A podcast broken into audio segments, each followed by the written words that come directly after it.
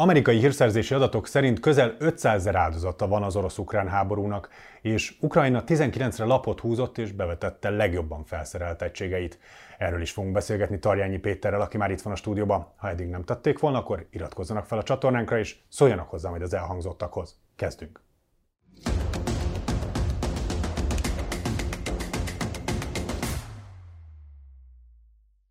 Szia Péter, köszöntelek itt a stúdióban. Én is üdvözlök mindenkit. És hát, hogy már azt a felvezetőben is mondtam, van több érdekesség is az elmúlt hétből, de talán kezdjük azzal a legnagyobb adattal, ami irányadó, hogy ugye 18 hónapja tart most már a háború, és a halálos áldozatokat és a sebesülteket összefoglalóan most már közel 500 000 emberre becsülik az áldozatok számát. Arról már korábban többször beszéltünk, hogy ezt hogy tudják nagyjából megsatszolni, ugye, hogy ezek milyen adatok. Ami talán ebben viszont mégis érdekes, az az, hogy ez hogyan oszlik meg. Hiszen bár több az orosz veszteség, ugyanakkor viszont mivel Oroszországnak a lakossága ugye 3-szor akkora, mint Ukrajnáé, nyilván lakosságarányosan, drasztikusan az ukránok vesztettek többet.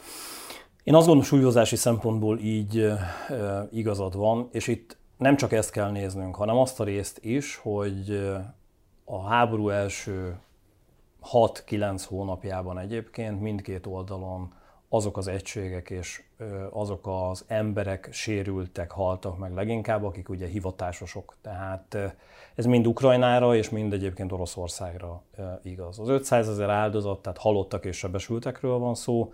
Egyébként én azt mondanám, hogy 2/3 és 1/3 körülbelül az arány, tehát 2/3 halott és sebesült orosz oldalon, és 1/3 halott és sebesült ukrán oldalon. Nyilvánvalóan itt az elkövetkező időszakban, mint hogy az eddigi adásokban többször beszélgettünk erről, nem is elsősorban a technikai oldal lesz érdekes, hanem az, hogy emberi erőforrások oldaláról melyik ország bírja jobban. Sajnos egyébként azt kell, hogy mondjam, tehát hogy ebben ne tegyünk különbséget, mert mindkét oldalon a háború folytatásához elegendő eszköz és elegendő ember van, és hát kiképzési oldalról egyébként látható egy olyan fajta korszerűsítés és egy teljes egészében átalakuló ukrán hadsereg, ami próbál NATO-kompatibilissé válni. Ennek az eszközpark része szépen lassan építkezés oldalról látható. Elsősorban egyébként, hogyha ebben kimagasló eredményeket akarunk látni, az elsősorban a tüzérségi részre nagyon-nagyon igaz, de igaz egyébként a páncélos hadelőre, igaz egyébként a lövészpáncélosok oldaláról. Azért azt ne felejtsük el, hogy egyébként miközben többször beszélgettünk, hogy milyen nyugati segítséget kapott Ukrajna. A legnagyobb segítséget például a harckocsik és a lövészpáncélosok oldalán Oroszországtól kapta, mert hogy egyszerűen az elmúlt 18 hónapban annyi eszközt hagyott hátra Oroszország, hogy például a harckocsik oldaláról megközelítőleg 5-600 harckocsi került így ukrán kézbe, amit nyilvánvalóan az ukránok használnak is a hadműveletek során. Tehát nagyon-nagyon érdekes az, hogy technikai szempontból mind a két fél hogyan tudja ezt a háborút folytatni. Az oroszok miért nem semmisítik meg ezeket az eszközeiket, ami előtt visszavonulnak? Nincs rá idejük, kettő, nincs hozzá igazán tudásuk. Ha valamilyen fajta megsemmisítés történik is, azért azt látnunk kell, és ezt általában itthon elfelejtik, hogy az orosz hadipar például harckocsik tekintetében nagyon komolyan támaszkodott 2014 előtt Ukrajnára. Tehát a harckocsi gyártó, harckocsi javító, harckocsi hajtóművek szempontjából Ukrajna úgymond beszállítója volt. Annak idején egyébként a Szovjetunió idején, tehát ugye így épült föl a szovjet hadigazdaság, amiben Ukrajna egy alappillére volt az akkori termelésnek, és ezeket a termelési kapacitásokat egyébként a Szovjetunió szétesésével Oroszország nem tudta megszerezni, hiszen az Ukrajnában maradt. És egyébként az ukránok erre nagyon komolyan építkeztek abban a 30 évben. Tehát ilyen szempontból az, hogyha bármilyen sérülése van egy harckocsinak, jó esélye, nyilván van olyan, amikor darabokra robban, és akkor nem tudnak vele mit csinálni. Egyébként akkor az ukránok alkatrészként használják. De ha valamilyen fajta kisebb sérülése van egy orosz kézben lévő harckocsinak, azt jó eséllyel az ukránok össze fogják rakni, és utána bevetik a harcmezőn. Különösen egyébként a tavalyi évben, amikor Harkiv térségében tört előre az ukrán haderő, egyszerűen volt olyan támadási ütem, amiben nem tudtak mit tenni az oroszok, és hát van a másik logisztikai probléma, ami egyébként a háború első pillanatától kezdve jelen van, ez pedig az, hogy vagy üzemanyag, vagy lőszerhiány lép fel. Küzd valameddig az orosz, orosz katonai egység, de egyszerűen amikor elfogy az üzemanyag, vagy kifogy a lőszer, nem tudnak más csinálni, és inkább elmenekülnek, és így is nagyon sok eszköz jutott ukrán kézbe.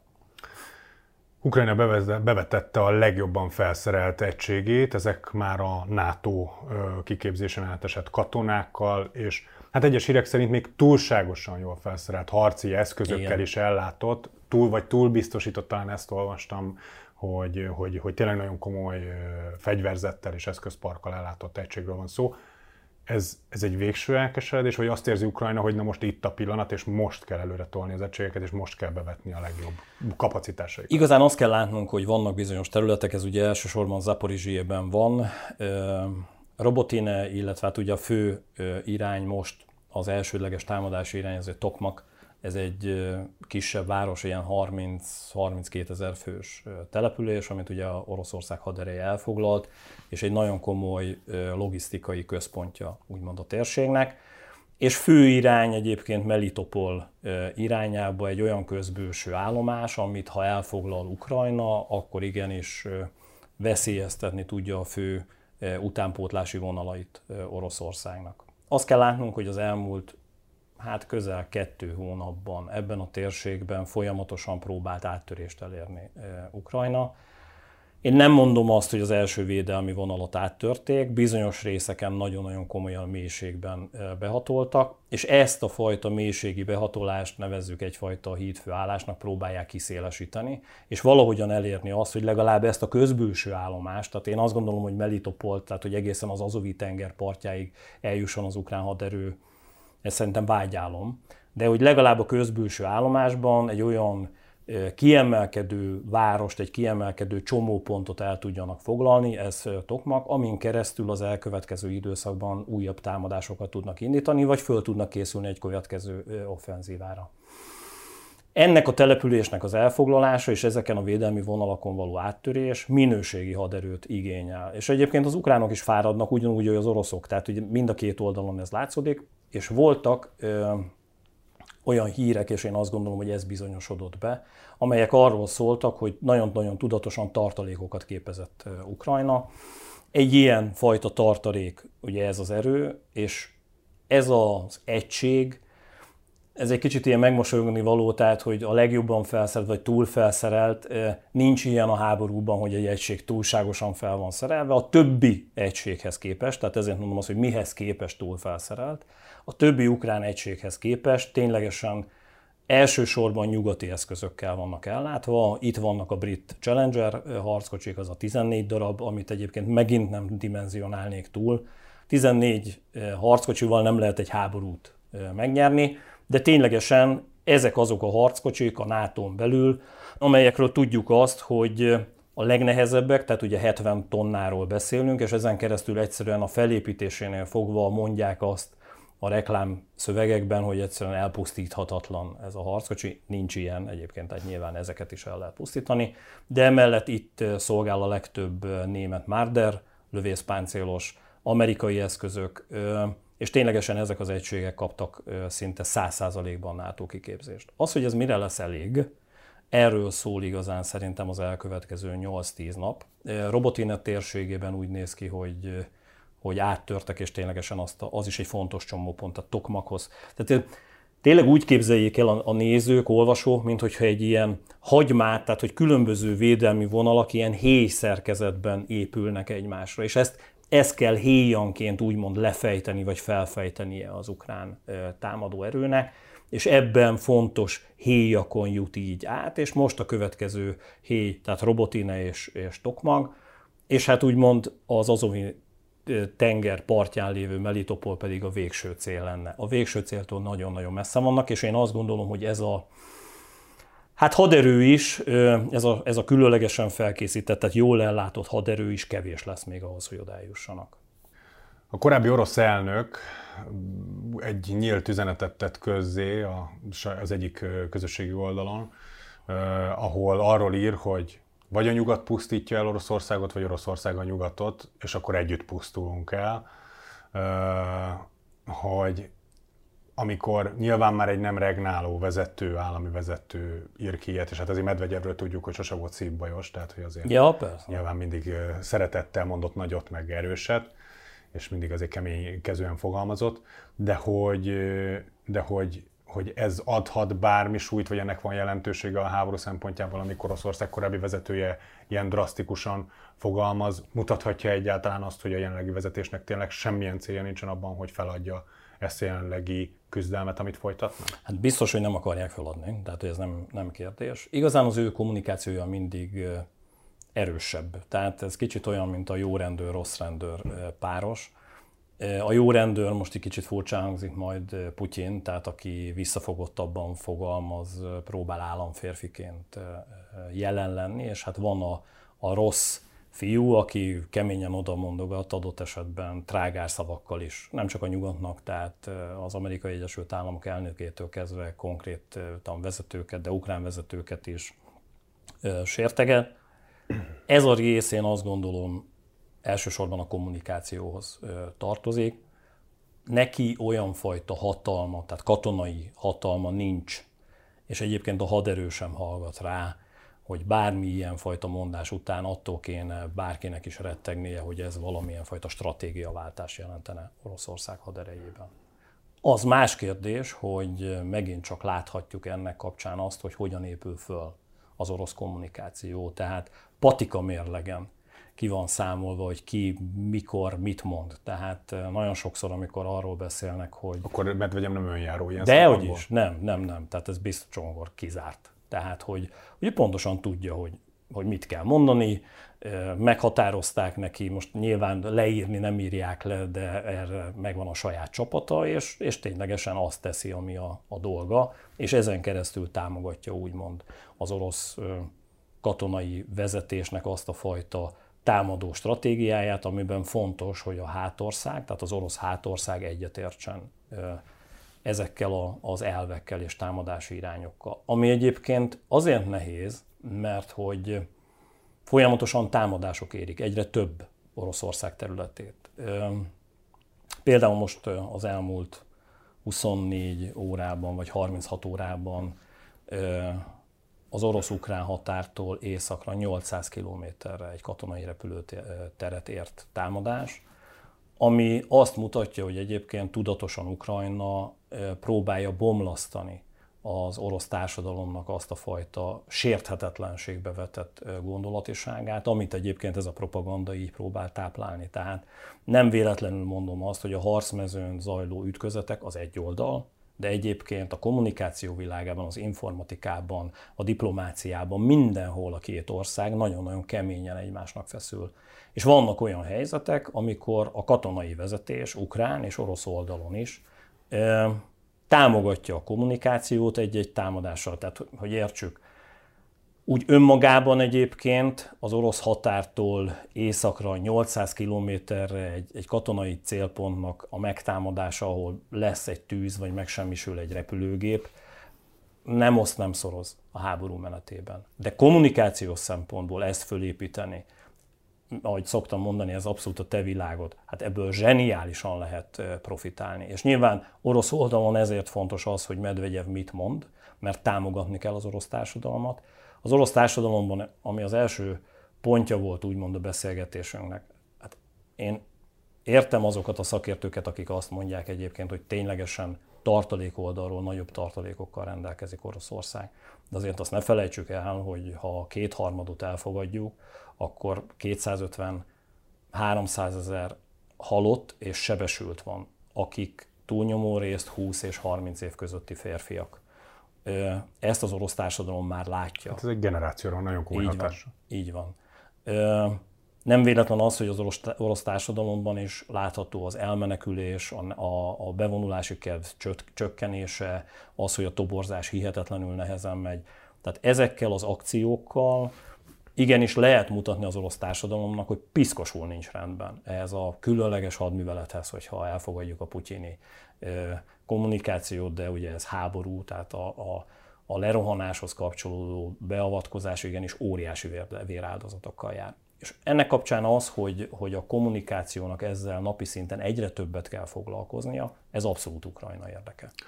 Ha már említetted azt, hogy Oroszországot milyen támadás éri, akkor az elmúlt héten az is egyre inkább szembetűnő volt, hogy egyre több olyan dróntámadás és rakétatámadás történik, ami orosz területen történik, ugye Moszkvát is próbálták konkrétan drónnal támadni, hogy egyrészt az, hogy ebből egyre több van, ez hogy lehetséges, illetve hogy az orosz légvédelem nincs a helyzet magaslatán, vagy hogy fordulhat elő, hogy ez egyre magasabb szinten és egyre többször fordul. Ezt jól látod egyébként, és egyrészt, amit előbb mondtam, ahhoz ez szervesen kapcsolódik, és ennek van a katonai vetülete. Egyszerűen Oroszország légvédelmi rendszerei, azt kell, hogy mondjam, hogy az ukrán háborúban, tehát közvetlen a frontvonal környékén, zavarás oldalról, tehát az elektronikai zavarás, az elektronikai hadviselésben, az elektronikai felderítésben és az ehhez kapcsolódó légvédelemben. Én azt mondom, hogy az ukrán a harcvonalak környékén kimagaslóan teljesítenek. De egyébként Oroszország belterületén, és ezzel kapcsolatban egyre több katonai véleményvezér Oroszországban elmondja, hogy a legrosszabb szinten teljesít. Tehát vannak olyan területek, ahol egyszerűen például ez a támadás is, ugye, amiről előbb beszéltem, aktív légvédelmi rendszer aktiválása nélkül. Tehát egyszerűen, mint kés a vajon, így jutott át az ukrán drón azon a térségen, és hát ez magáért beszél, amikor egy ukrán drón tulajdonképpen Oroszország területe fölött közel 750-800 kilométert úgy meg tud tenni. Nem mondom azt, hogy nem vették észre, mert hogy erre nincsen információ, tehát végre tudta hajtani a támadást, és egy katonai objektumba becsapódott.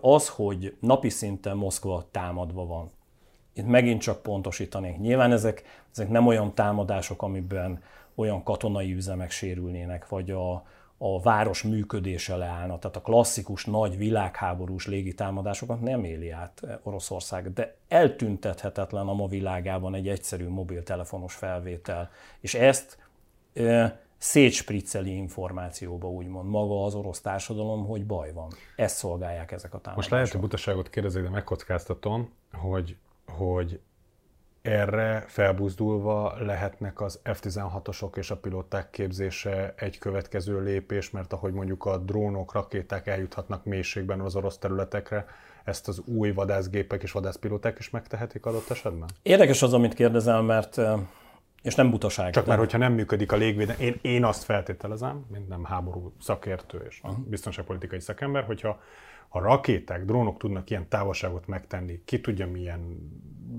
balisztikus rendszerekkel felszerelve, szállítva, akkor vadászgépek, amik több ezer kilométer per órával tudnak átsövíteni, hát ők is meg tudják ezt tenni.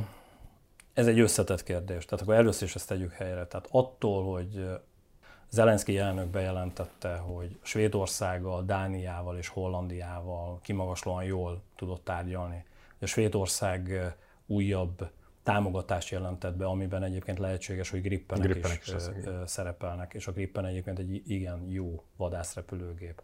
És az, hogy konkrétan Dánia 19, Hollandia pedig 41 vagy 42 F-16-os vadászrepülőgépet felajánlott, és ezekre a képzések elindulnak, és itt megint csak azért hadd utaljak vissza, bocsánat, hogy ilyen lóugrásokba így kicsit bukdácsolunk, de itt jön vissza az, amit mondani szoktam, hogy megtörténik a bejelentés, és már arról szóltak a híradások, hogy meg is érkeztek. Egyébként Dániában az az első 70 fős kontingens, aki egyébként szeretné ezeket az eszközöket ismerni, berepülni. Tehát nyilvánvalóan ennek volt egy hatalmas nagy előkészítési része, tehát hogy ez nem így megy. Hát de a NATO csúcson is szó volt. Persze, tehát hogy itt lepleződik le, hogy egyébként a valóságban az, hogy mit kommunikálnak a politikusok, egyébként katonai szinten az előkészítés már sokkal-sokkal előrébb jár, szimulátoros képzésekkel, mindennel, tehát hogy egy nagyon gyors kiképzést fogunk látni, aminek nyilván lesz eredménye, ez lehet pozitív, negatív, ezt majd látni fogjuk a harcmezőn, de igazán az a rész nagyon kemény, hogy a harcokban az elkövetkező 6 hónapról beszélnek, én azt mondanám, hogy 4-5 hónapban fogjuk majd csak látni. Tehát az elkövetkező 4-5 hónapban még nem ezeket a repülőgépeket. És azért a számról is beszéljünk. Ahogy előbb mondtam, hogy ez a patika mérleg hasonlat. Ebben is a nyugat nagyon komolyan így jár el az ukrán haderő fejlesztésében. Azt kell megértenünk, hogy 60-61 darab F-16-os önmagában, hogy legyőzze Oroszország légierejét, ez egyáltalán nem képes. Arról is beszéltünk korábban, hogy Oroszországon a legkomolyabb légiereje, tehát abban elképesztő tartalékai.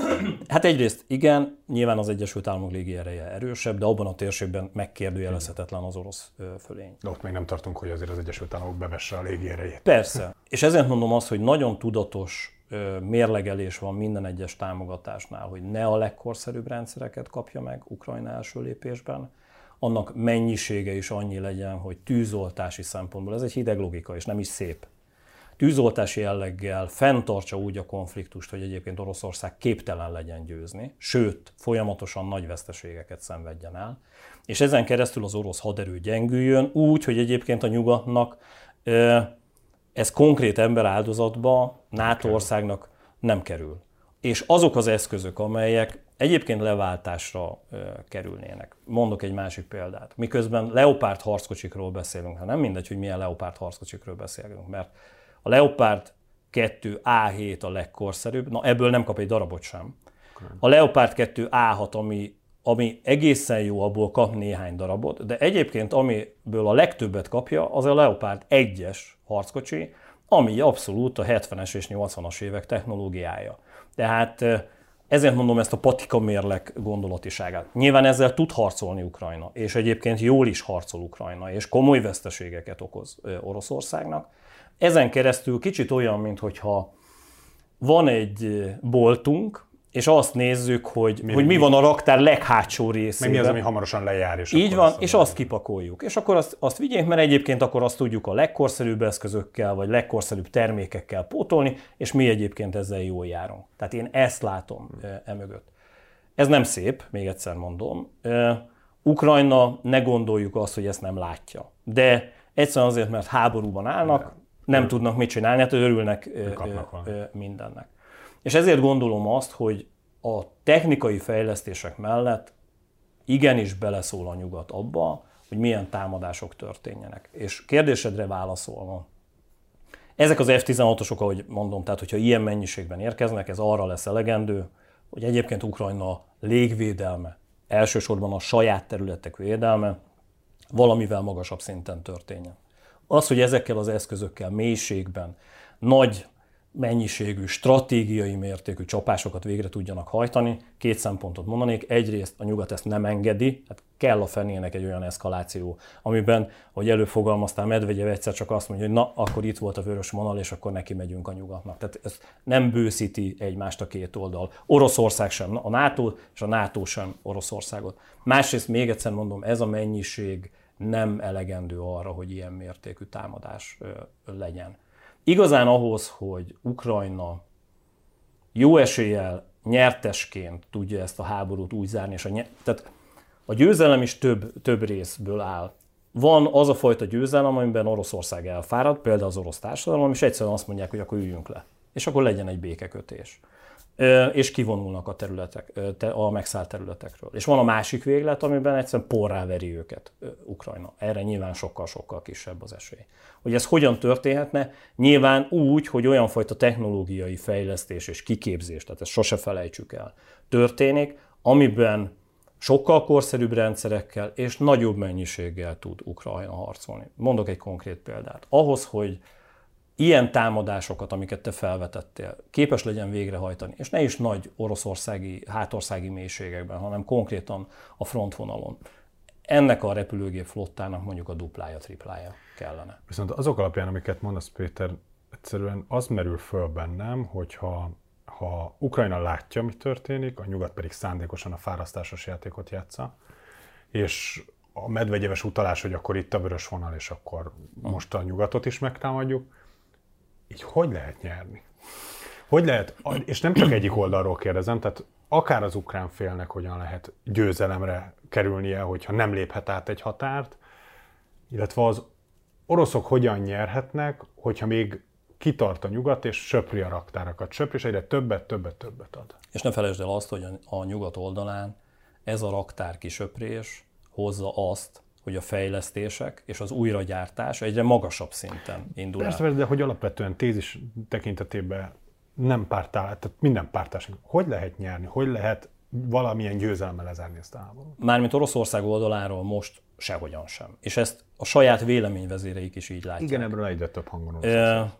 Hiszen pontosan azt mondják, hogy ezzel a hozzáállással, ezzel a mozgósítási szisztémával, azzal, hogy nem nevezik háborúnak a háborút, hogy szakaszosan vetik be ezeket az erőket, egyszerűen szépen lassan az újonnan bevetett, az odavezényelt, vagy kiképzett, vagy fejlesztett és felszerelt erőket lezúzza a nyugat eszközeivel Ukrajna. Erre mondom a patika mérleget.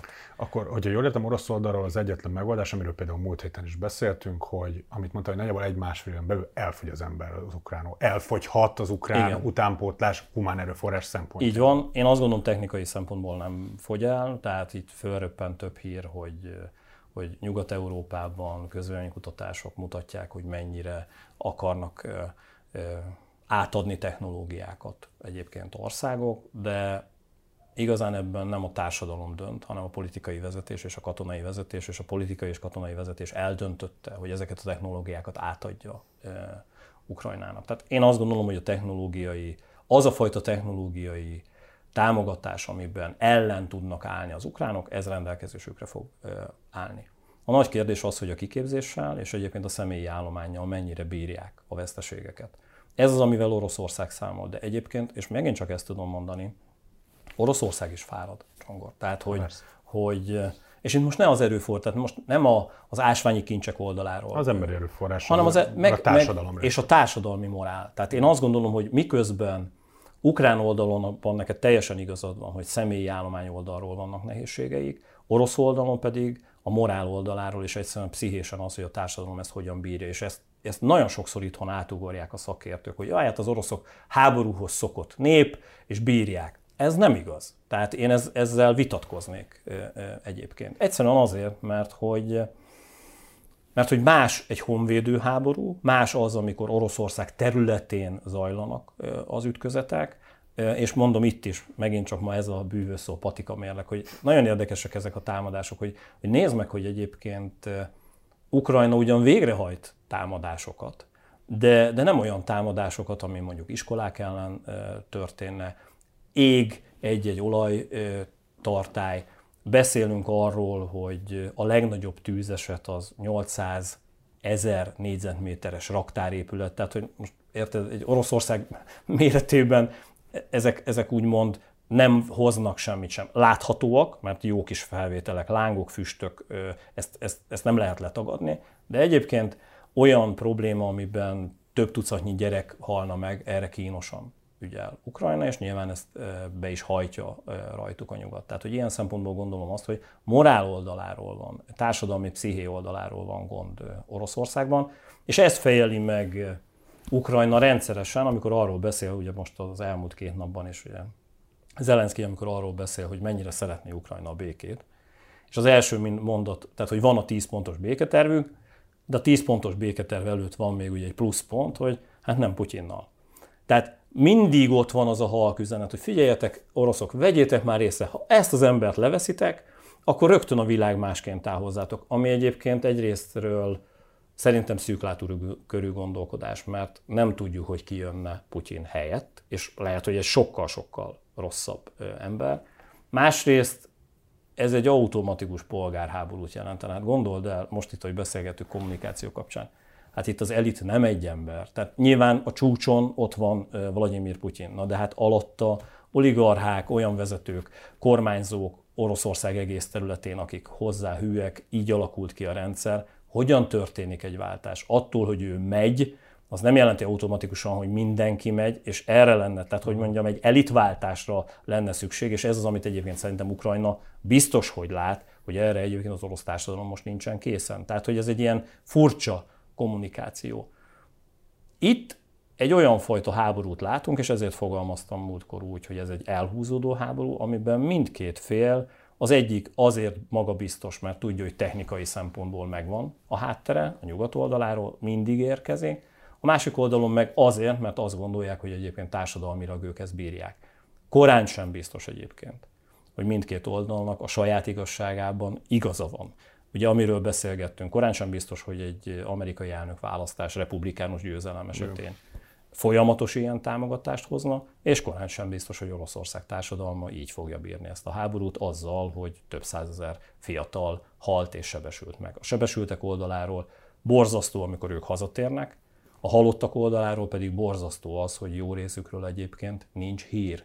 Tehát ugye azt tudjuk, és ez bizonyított hírszerzési információkkal alátámasztott, hogy nagyon-nagyon sok esetben egyszerűen az orosz katonákat még ott a fronton elhamvasztják, és nem azt mondják hozzájuk kapcsolódóan, hogy meghaltak, hanem azt mondják, hogy eltűntek. Gondold el, amikor egy család úgy él, hogy a szomszédnál is és a környéken is rengeteg családban az van, hogy nem meghaltak a fiaik, hanem eltűntek. Így nem lehet élni hosszú-hosszú évekig. Véleményed szerint Putyin túlélheti a háborút? Érdekes az a fajta hozzáállás, amiben ő azt hiszi, és azt hitte, hogy ez a háború úgymond az ő uralkodásának, kormányzásának úgymond a csúcsa lesz, hiszen visszaszerzi az egyik legértékesebb területét Oroszországnak. Szerintem ilyen szempontból ő megbukott. Tehát, de egy kínai példát hadd mondjak, hogy Kínában is mondani szokták, hogy egy korszakváltás az nem években, vagy hónapokban, vagy hetekben mérhető, hanem adott esetben Kínában évtizedekben. Itt nem évtizedeket mondanék, de az, hogy nyilván, hogyha hirtelen haláleset történik, tehát ettől most vonatkozhassunk el. De az, hogy ő a hatalomból egyik pillanatról a másikra kiessen. Ha csak nincs egy puccs, vagy én azt gondolom, hogy az ő rendszere eléggé válságkezelési szempontból jól átgondolt, és azt kell, hogy mondjam, hogy válságkezelési szempontból rugalmas. Túl sokan függnek tőle, de az ő politikai karrierje már lefele tart. Tehát, hogy ez a háború például csak, hogy a NATO csatlakozás kapcsán, hogy Finnország és Svédország egészen másképp gondolja Oroszországot. Az, hogy az az alapcél, amiben arról beszéltek, hogy meg sem állnak és egész Ukrajnát visszaszerzik. Ez nem fog összejönni, ezt már tudjuk. Én azt gondolom, hogy a háborút ilyen szempontból Oroszország elveszítette, tehát ilyen szempontból veszítette el, és ezen keresztül Putyin pedig megrendült a hatalmában, és a politikai karrierjének vége. Ez nem azt jelenti, hogy holnap van vége a politikai karrierjének, de leszálló ágban van, és Oroszország történelmét ismerve az, aki gyenge, azt a sajátjai elő vagy utóbb nagyon gyorsan fölfalják. Hogyha már idehoztad Kínát, akkor azt amellett az apróság mellett sem menjünk azért el, hogy az elmúlt egy évben adatok szerint közel 200 milliárd dolláros forgalmat bonyolított a két ország egymás között. Ugye ez a háború folyamán rendszeres kritikaként éri Kínát, hogy túl erős kapcsolatokat kezdett el ápolni Oroszországgal, és hogy támogatja is. Kína meg mondja, hogy nem, ő nem támogatja se az orosz, se az ukrán felet, de hát közben mi is rendszeresen beszélünk róla, hogy eszközökkel, persze, felvásárlással, tehát hogy rengetegféle és fajta módon támogatja Kína, akkor ez igazából csak megerősíti ezt, hogy rekordmagasan van az orosz-kínai kapcsolatok és a kereskedelmi volumen. Hát én azt gondolom, hogy itt sarkosan kell fogalmaznunk, tehát most már jól látható az, hogy Kína döntött és Oroszország mellett áll. Az elmúlt egy hét fontos információja volt, hogy most már itt nem csak drónokról, illetve bizonyos technológiákról, hanem kiderült, hogy konkrétan helikoptereket is szállított Oroszországnak Kína. Én azt gondolom, hogy ez egy eléggé konkrét segítség. A számok annyiban csalóka hátteret mutatnak, hogy szerintem ez csak a kezdet, tehát hogy szerintem ennél jóval-jóval nagyobb volumenről beszélünk. Ez az, amit a felek bevallanak.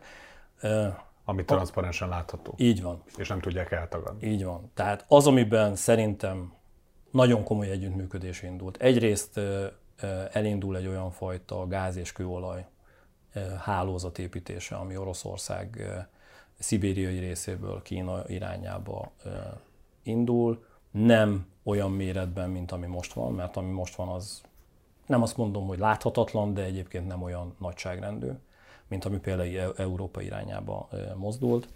Ennek a megépítése a szakértők szerint 4-5 év. Én azt mondom, hogy ugyanúgy, hogy a szakértők azt mondták, hogy Európa mire leválik az orosz gázról, az 4-5 év és megtörtént fél év, egy év alatt. Nyilván a csővezetékek megépítése hosszabb, de én azt gondolom, hogy másfél-két éven belül meg fog valósulni. Egyszerűen azért, mert Oroszországnak katonai érdeke, és hogyha valami katonai érdek, akkor piszkosul gyorsan lehet építkezni.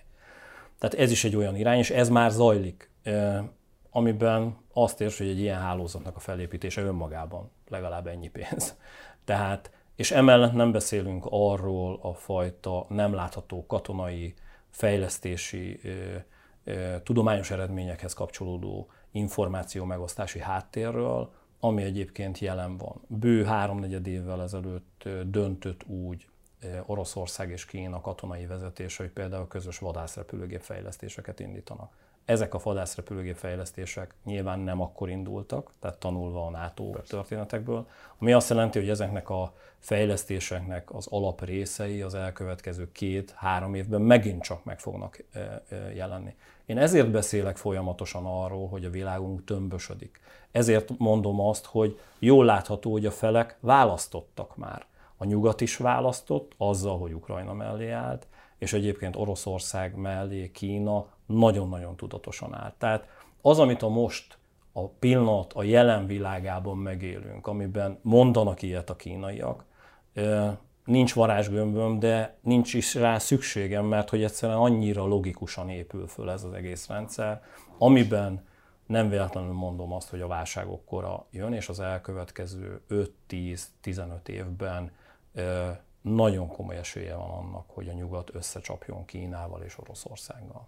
Péter, köszönöm az eheti beszélgetésünket is. Önöknek pedig köszönjük az eheti megtisztelő figyelmüket. Hogyha lemaradtak volna, akkor természetesen különböző platformjainkról a teljes beszélgetést bármikor visszanézhetik. Ha eddig nem tették volna, akkor iratkozzanak fel a csatornánkra, hogy ne maradjanak le adásainkról és más jellegű tartalmainkról se. A komment szekcióban pedig mindenképpen szóljanak hozzá az elhangzottakhoz, hiszen hamarosan csinálunk egy olyan műsort, ahol ezeket megválaszoljuk az önök számára. Addig is viszontlátásra! Viszontlátásra! A műsor a Béton partnere.